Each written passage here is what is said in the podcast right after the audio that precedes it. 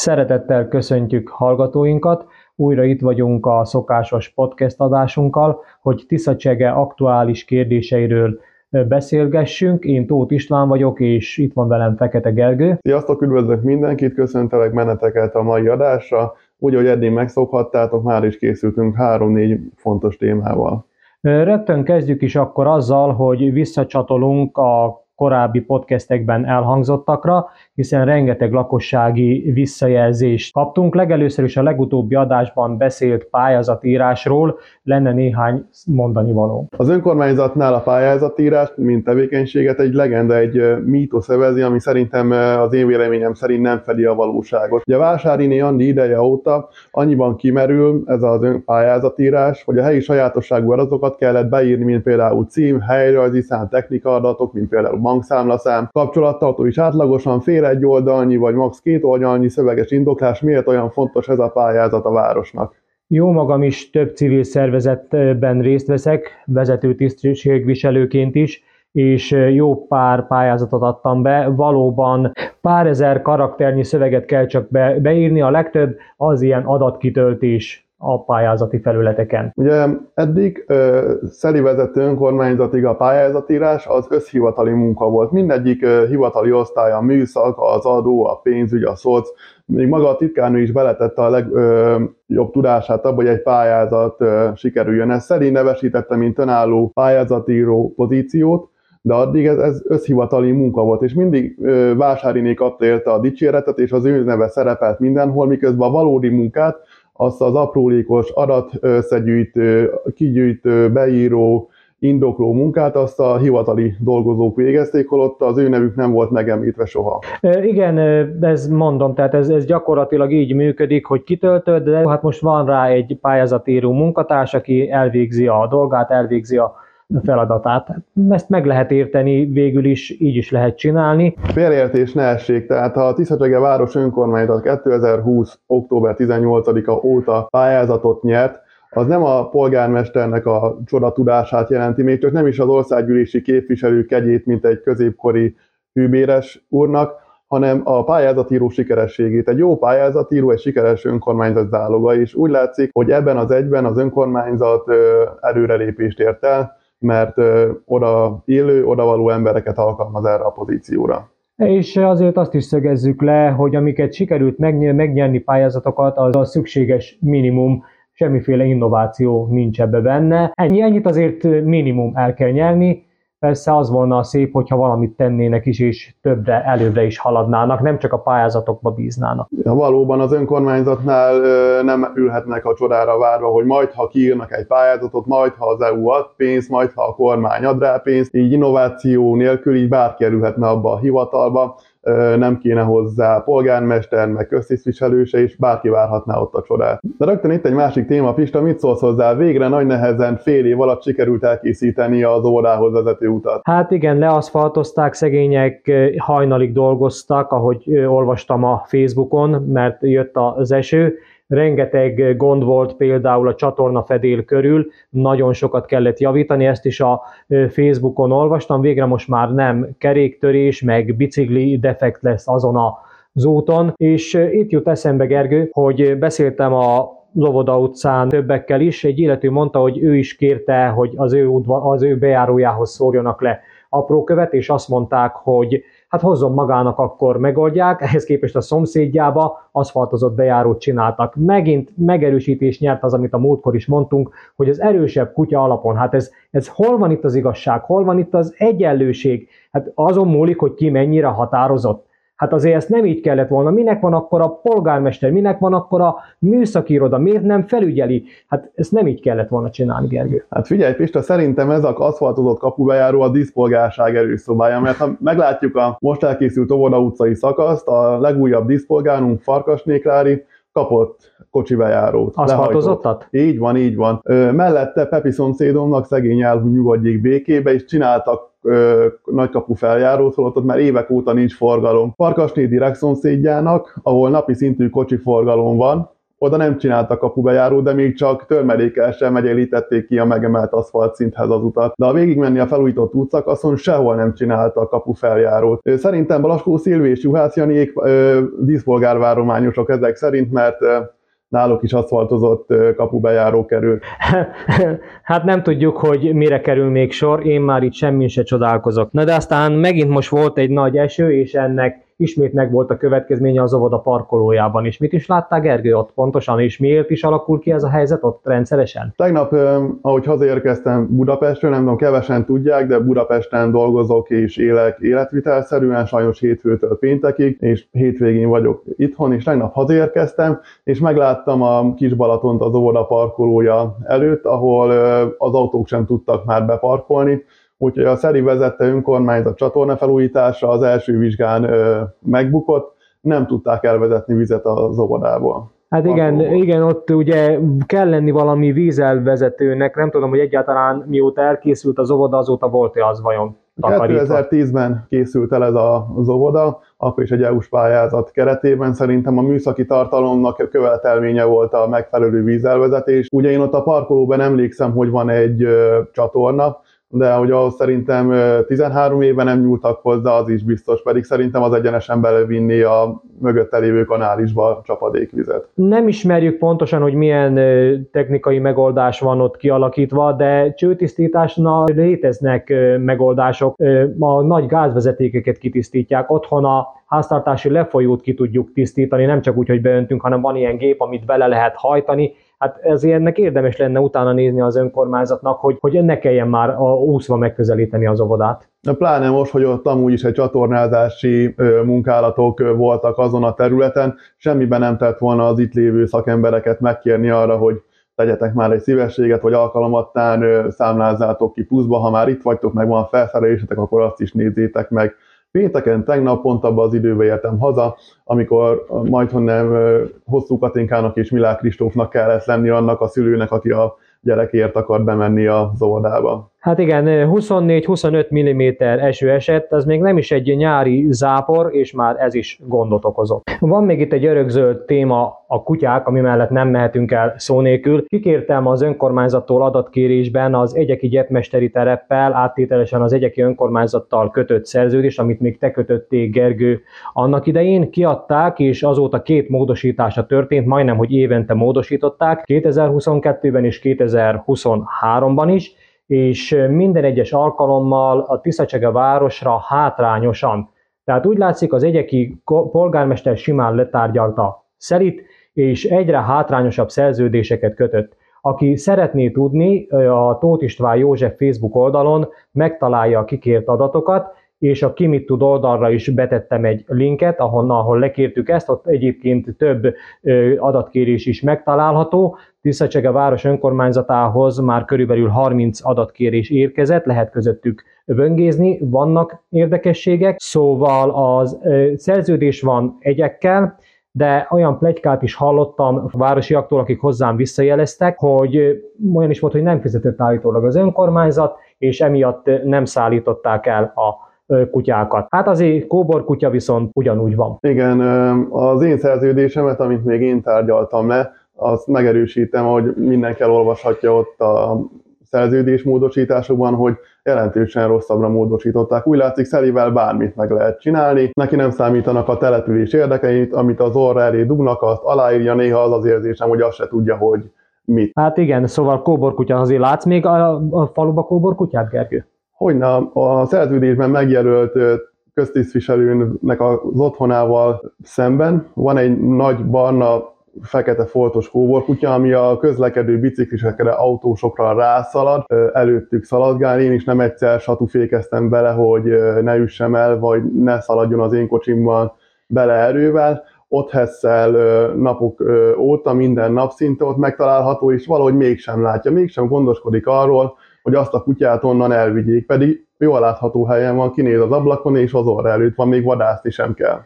Én is szoktam látni arra mifelénk is kóborkutyát, már azon gondolkoztam, hogy lefényképezem, hiszen az ő logikájuk szerint azért történt az ebösszeírás, hogy kevesebb legyen a kóborkutya. Ami persze hülyeség, de hát ha már ott van, akkor le fogom fényképezni, tessék, itt van, össze van írva, azonosítsátok be, vitessétek el. Á, hagyjuk is, reménytelen, egyáltalán nem értik a lényeget, nem értik a lakosságot, nem értik a valóságot, valami álomvilágban élnek. Hát, valóban ez egy ö, negyedik osztályos, ötödik osztályos technika órára hasonlít ez az elmúlt három év, csak nem 45 percig tart, hanem már három éve. Jó, hagyjuk is ezt, mert ö, pusztába kiáltott szó. Térjünk át egy másik aktuális témára. Volt itt ez a szociális tésztakészítő szövetkezet, amit még Szilágyi gründölt annak idején szövetkezeti formában. Gergő, úgy tudom, hogy te ebből sikeresen kivezetted a az önkormányzatot, mert Szilágyi ezt egészen furcsán képzelte el, lehet, hogy azt hitte, hogy örökké polgármester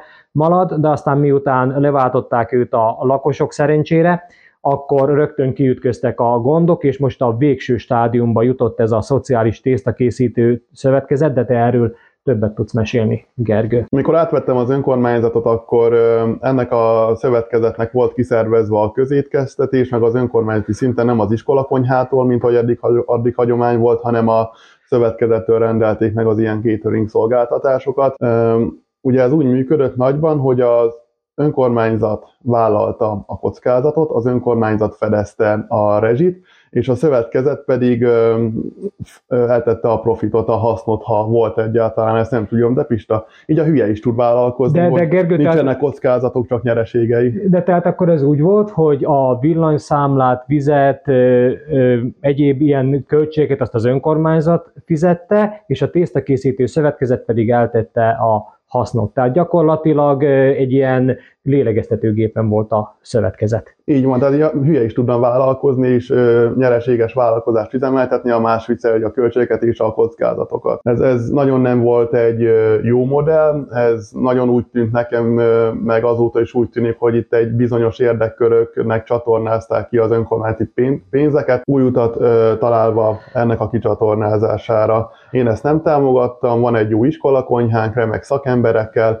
akik azelőtt is, meg azóta is el tudják látni az ilyen feladatokat, teljesen felesleges volt erre egy különálló jogi személyiséget, egy vízfejjel létrehozni, ami csak a pénzt viszi. Tehát akkor az önállóan nem is élt meg utána a piacon. Amint megszüntettem az önkormányzati dotációt, tehát a közmunkások kilettek vonva, nem biztosított az önkormányzat többi tüzelőanyagot, alapanyagot közmunkából, a szövetkezet megállt. Nem tudott bért adni a dolgozóinak, nem tudott működni, tésztát gyártani, mert a szövetkezetnek az igazgatója, elnöke nem is tudom milyen státuszban volt ez kitalálva, Szilágyi Sándor nem gondoskodott róluk, és ugye rám akarta haragítani ezeket az embereket, akik akkor be is jöttek az irodába, és elmondtam, hogy ők nem az önkormányzattal, hanem a szövetkezettel, mint jogi személyiséggel vannak kapcsolatban, aminek van egy vezetése, és az ilyen problémákért ott kell kap, ö, kopogtatni. Ugye Szilágyi, ahogy mondtad, úgy gondolta, hogy örökös polgármester lesz, és számára mindegy, hogy önkormányzat vagy szövetkezet, mert a sajátjaként kezelte mindkettőt a működése alatt, de hogy ennek vége szakadt, és ez elkülönült, és ezt a részét én elkülönítettem, egyből kilógott a lóláb, hogy ez az általa indított vállalkozás halára van ítélve, mert semmilyen üzleti modell vagy alapja nem volt, hogy működjön. A belügyminisztériumban folytatott eredményes tárgyalásomnak köszönhetően az összeomlott szövetkezetben dolgozó asszonyok munkáját és a teljes tevékenységet át tudtuk venni közmunkaprogramba szinte egyik pillanatra a másikra, mert Szilágyi elkövette azt a hibát az arroganciájával, hogy a szövetkezeti tulajdon, még ha a szövetkezetre szánt pénzből is, amit a OFA országos foglalkoztatási alap adott, az önkormányzat nevére íratta ezeket, és ezért könnyedén át tudtuk venni ezeket az asszonyokat, és a termelést közmunkába, így biztosítottuk ezeknek az asszonyoknak a megélhetését és a normális munkavégzését, és beintegráltuk a meglévő helyi sajátosság programjainkba. És ebből is látszik, hogy a szövetkezet vezetői,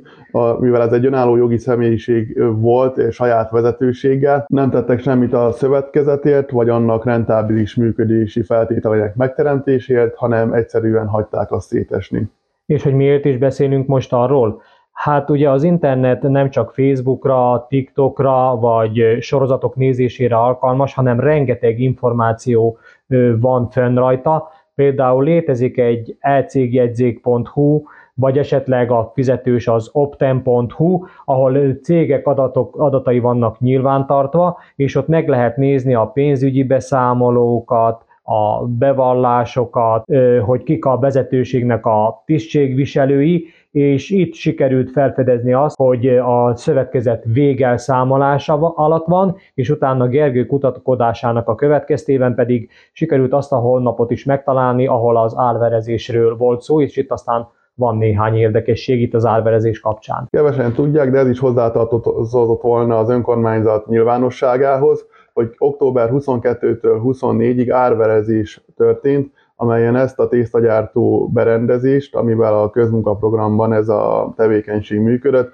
árverezésre került, mivel a szövetkezetet, a vezetői, Vásáriné Andi Szilágyi Sándor és Bényeiné az ecégedzék.hu szerint csődbe vitték, adóságba vitték, és ugye ez a adóság, adóságot az Országos Foglalkoztatási Alap kiadta végrehajtásra, ahol bárki licitálhatott rá. Ott a licit napló szerint meg lehet nézni, hogy egy 83-as végződésű és egy 96-os végződésű licitáló sorszám alatt folyt a verseny. 1 millió 300 ezer forintról ment a licit, ezért a berendezésért, és egészen nekem úgy tűnik, legalábbis az én benyomásom, hogy az a másik licitáló csak azért szállt be ebbe, hogy feltornázza az árat, és végül 1 millió 990 ezer forint plusz áfáért a 83-as végződésű, ami vélhetően Tiszecsege város önkormányzatát képviselő Szeli volt az, aki megvásárolta az árverésen ezt a tésztagyártó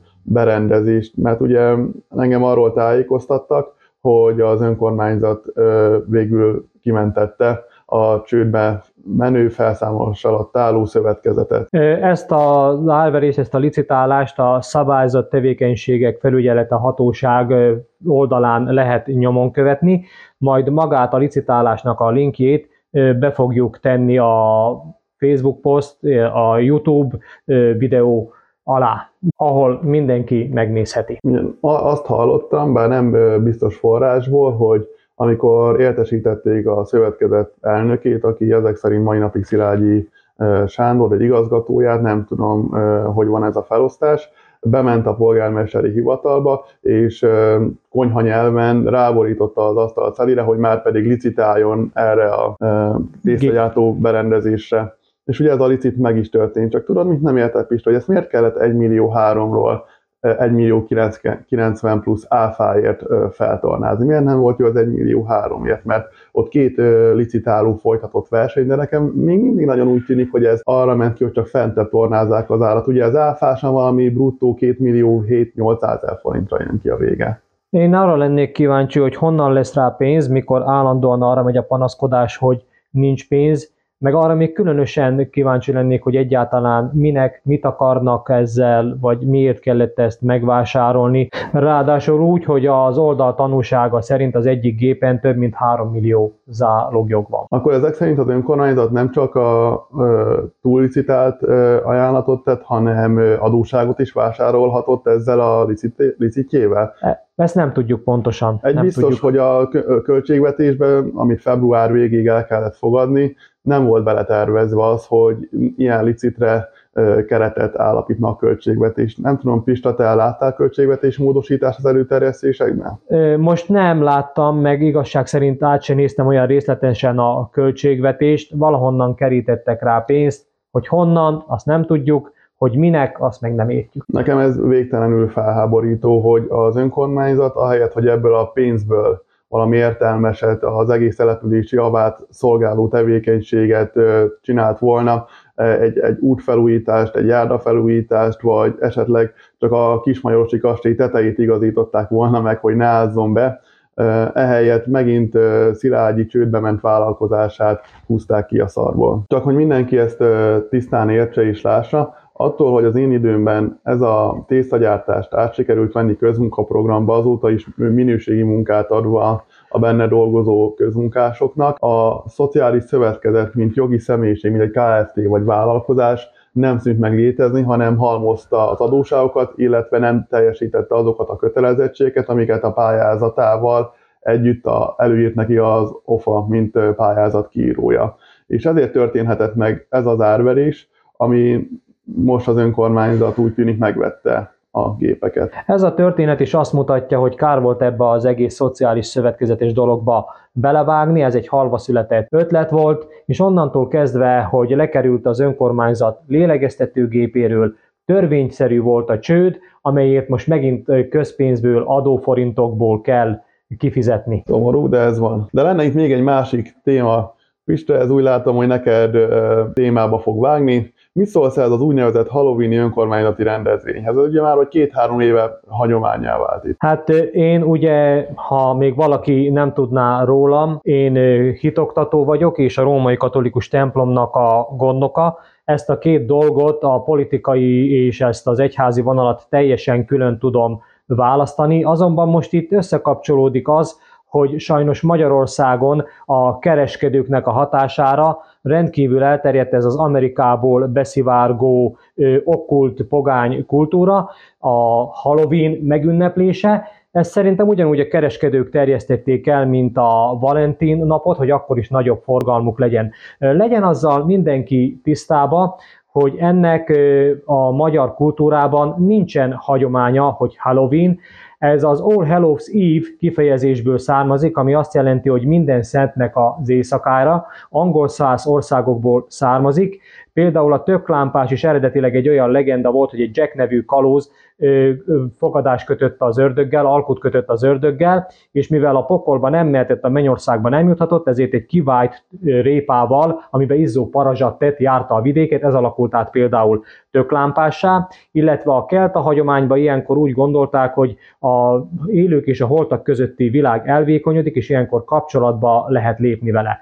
Én nem ítélem azt, hogyha a gyerekkel faragunk tököt, vagy fölöltözünk valamiféle boszorkányságba, de, de vigyázni kell, mert ha kinyitjuk ennek az ajtót, akkor meg, megszáll bennünket, szó szerint megszáll, tehát hogyha kinyitjuk neki az ajtót, és elféle okkult földön túli dolgokba kezdünk hinni, és ilyesmire járatjuk a gyerekeiket, akkor, akkor nem lesz jó vége. Egyáltalán nem támogatom ezt a Halloween rendezvényt, különösen nem támogatom azt, hogy ezt az önkormányzat támogassa. Ennek kapcsán minden évben felszoktam szólalni a Facebook oldalamon, és elmondom, hogy miért káros ez a hagyomány.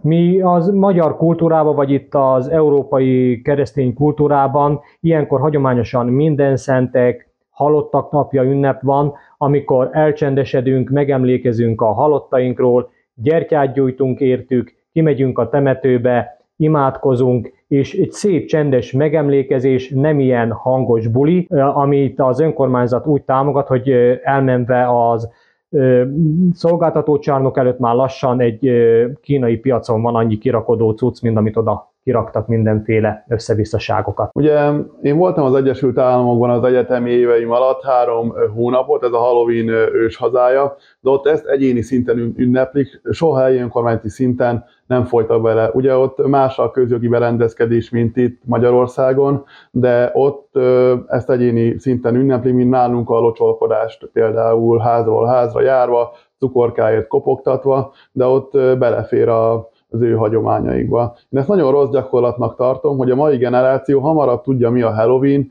mikor van, mint a temetőben elhunyt felmerülnének, hol van a sírhelye, vagy egyáltalán hogy hívták őket, mikor haltak meg. Ez nagyon-nagyon felró az önkormányzatnak, hogy ezt a káros tendenciát nem megakadályozza, hanem felkarolja, és ennek hála lesz Tiszacsegén egy olyan generáció, akinek az elhúnyt szeretteinkről való megemlékezés helyett ez az ünnep nem fog másról szólni, csak egy újabb alkalom berugni, megtáncolni. Mert ugye a csarnokkal szemben, hogy ezt kiemelted, egy gicsparádét rendeztek. Ezt a szót kerestem, gicsparádé. Undorító, nagyon gáz, tehát ez, ez úgy néz ki, mint az erdélyi cigányok, ha Kolozsváron vagy Bánfűnyonon elmegy az ember, és akkor csicsás paloták. Tehát ez, ez nem passzol a kereszténységhez, nem passzol a Tiszacsege hagyományaihoz. Ez a kereskedők ünnepe, mert ugye a szembe lévő trafik, vagy mellette lévő tónipékség is elképesztő forgalmat fog generálni, és nem almalevet fognak vásárolni, ezt előre bocsájtom. ez, ez borzasztó. Idáig jutottunk Tiszacsegén Pista, hogy, hogy ezt ünnepeljük, de a temető az úgy néz ki, mint ahol a madár se jár, a sírok átjárhatatlanok, a szemetesek nincsenek kiürítve, ott van a sitlerakat a leendő temetkezési helyeken. Ahogy szombat délelőtt közlekedtem a település központjába, láttam Szerítés a brigádját, hogy tüsténkedtek ott a csarnok előtti gicsparádéba. Hát ez egy polgármester dolga, így fejlődik Tisza Cseger hogy lassan, ahogy mondod, úgy néz ki a csarnok előtti tér, mint egy kínai piac kirakodva. Ezzel nem azt mondjuk, hogy probléma van azzal az önkormányzat zenés táncos rendezvényt tart, hogy szórakoztassa a lakosságot, de azt nem a halottak napján közelettével, nem a minden szentek napjának a közelettével kell tartani, mert ez ö, senkinek a javát nem szolgálja. Ugye a minden szentek ünnepe azt jelenti, hogy ilyenkor azokat a szenteket ünnepeljük, akik a mennybe vannak, de nincsenek nevesítve, nincsen nekik naptári napjuk, ilyenkor emlékezünk meg róluk egy napon, a halottak napján pedig az elhunytainkért ról emlékezünk meg, és ezért megyünk ki a temetőbe. Ez nem a bulinak a napja, Gergő nem, nem is értem, hogy kinek jutott -e az eszébe a szeliféle brigádból, hogy ezt így meg kell ünnepelni, vagy e, ünnepelni, hát ez nem is lehet ezt a szót használni erre a tevékenységre. Tehát a elhunyt szeretteinket nem ö, ünnepeljük. De itt megígérjük, hogy vágválasztásunk esetén önkormányzatunk nem fog belefolyni ilyen nyugati popkulturális ünnepeknek a megtartásába, propagálásába, vagy úgy egyáltalán sehogy. Ugye ennek az amerikai hagyománynak, aki szeretné, tartani, joga van hozzá, tartsa is, ne tartsa meg otthon, szűk családi, baráti körbe, de ha ezt szeretne kibérelni akár önkormányzati tulajdont, még akkor arról is lehet tárgyalni, de önkormányzati szinten teljesen el fogunk zárkózni ettől a felesleges és gusztusalan csarnok körüli gicsparádétól. Helyette ugyanezt az energiát, sőt több energiát a temető méltó karbantartására és minden szentekre való felkészítésre fogjuk fordítani, ahol az elhunyt szeretteiket meglátogató elszármazottak vagy helyiek nyugodtan lehetnek a felől, hogy a város méltó módon őrzi hajlottai emlékét. Mi egy olyan önkormányzatot fogunk megalapítani itt Pista, ahol halottak nap és minden szentek előtt nem a gicsparádéja fogunk tüsténkedni a városközpontban, hanem kint a temetőben, mert az nem csak a közmunkások dolga, nem csak a temetésben dolgozók dolga, hanem az önkormányzat feladata is. Büszkén vállalom azt, megválasztásunk esetén ugyanúgy részt fogok venni a temető karbantartásában, mint bármelyik azért ott oda fizetett dolgozó, mert ez szolgálja mindenki érdekét, nem pedig az, hogy a gicsparádét rendezzünk a városközpontban.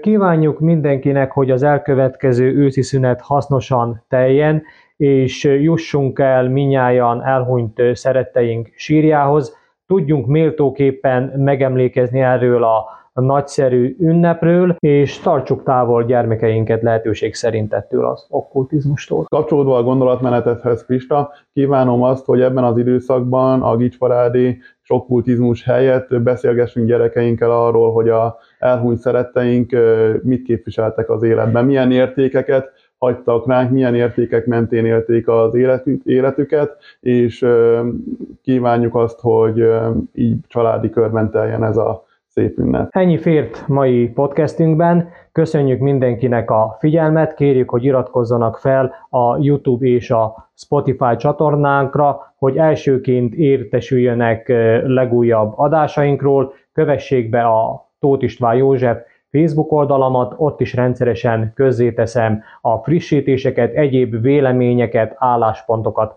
teszek közzé. Köszönjük az eddigi követéseket és megosztásokat, illetve lájkokat, de mi nem ebben mérjük az információnak a terjedését. Mindenki ossza meg a családjába, üljék köré a telefont, a számítógépet, és hallgassák meg minél többen, mert a Csegei Andersen hírmondójával ez az egyetlen fegyverünk. Köszönjük a figyelmüket, viszont hallásra! Köszönjük mindenkinek a figyelmét, viszont hallásra!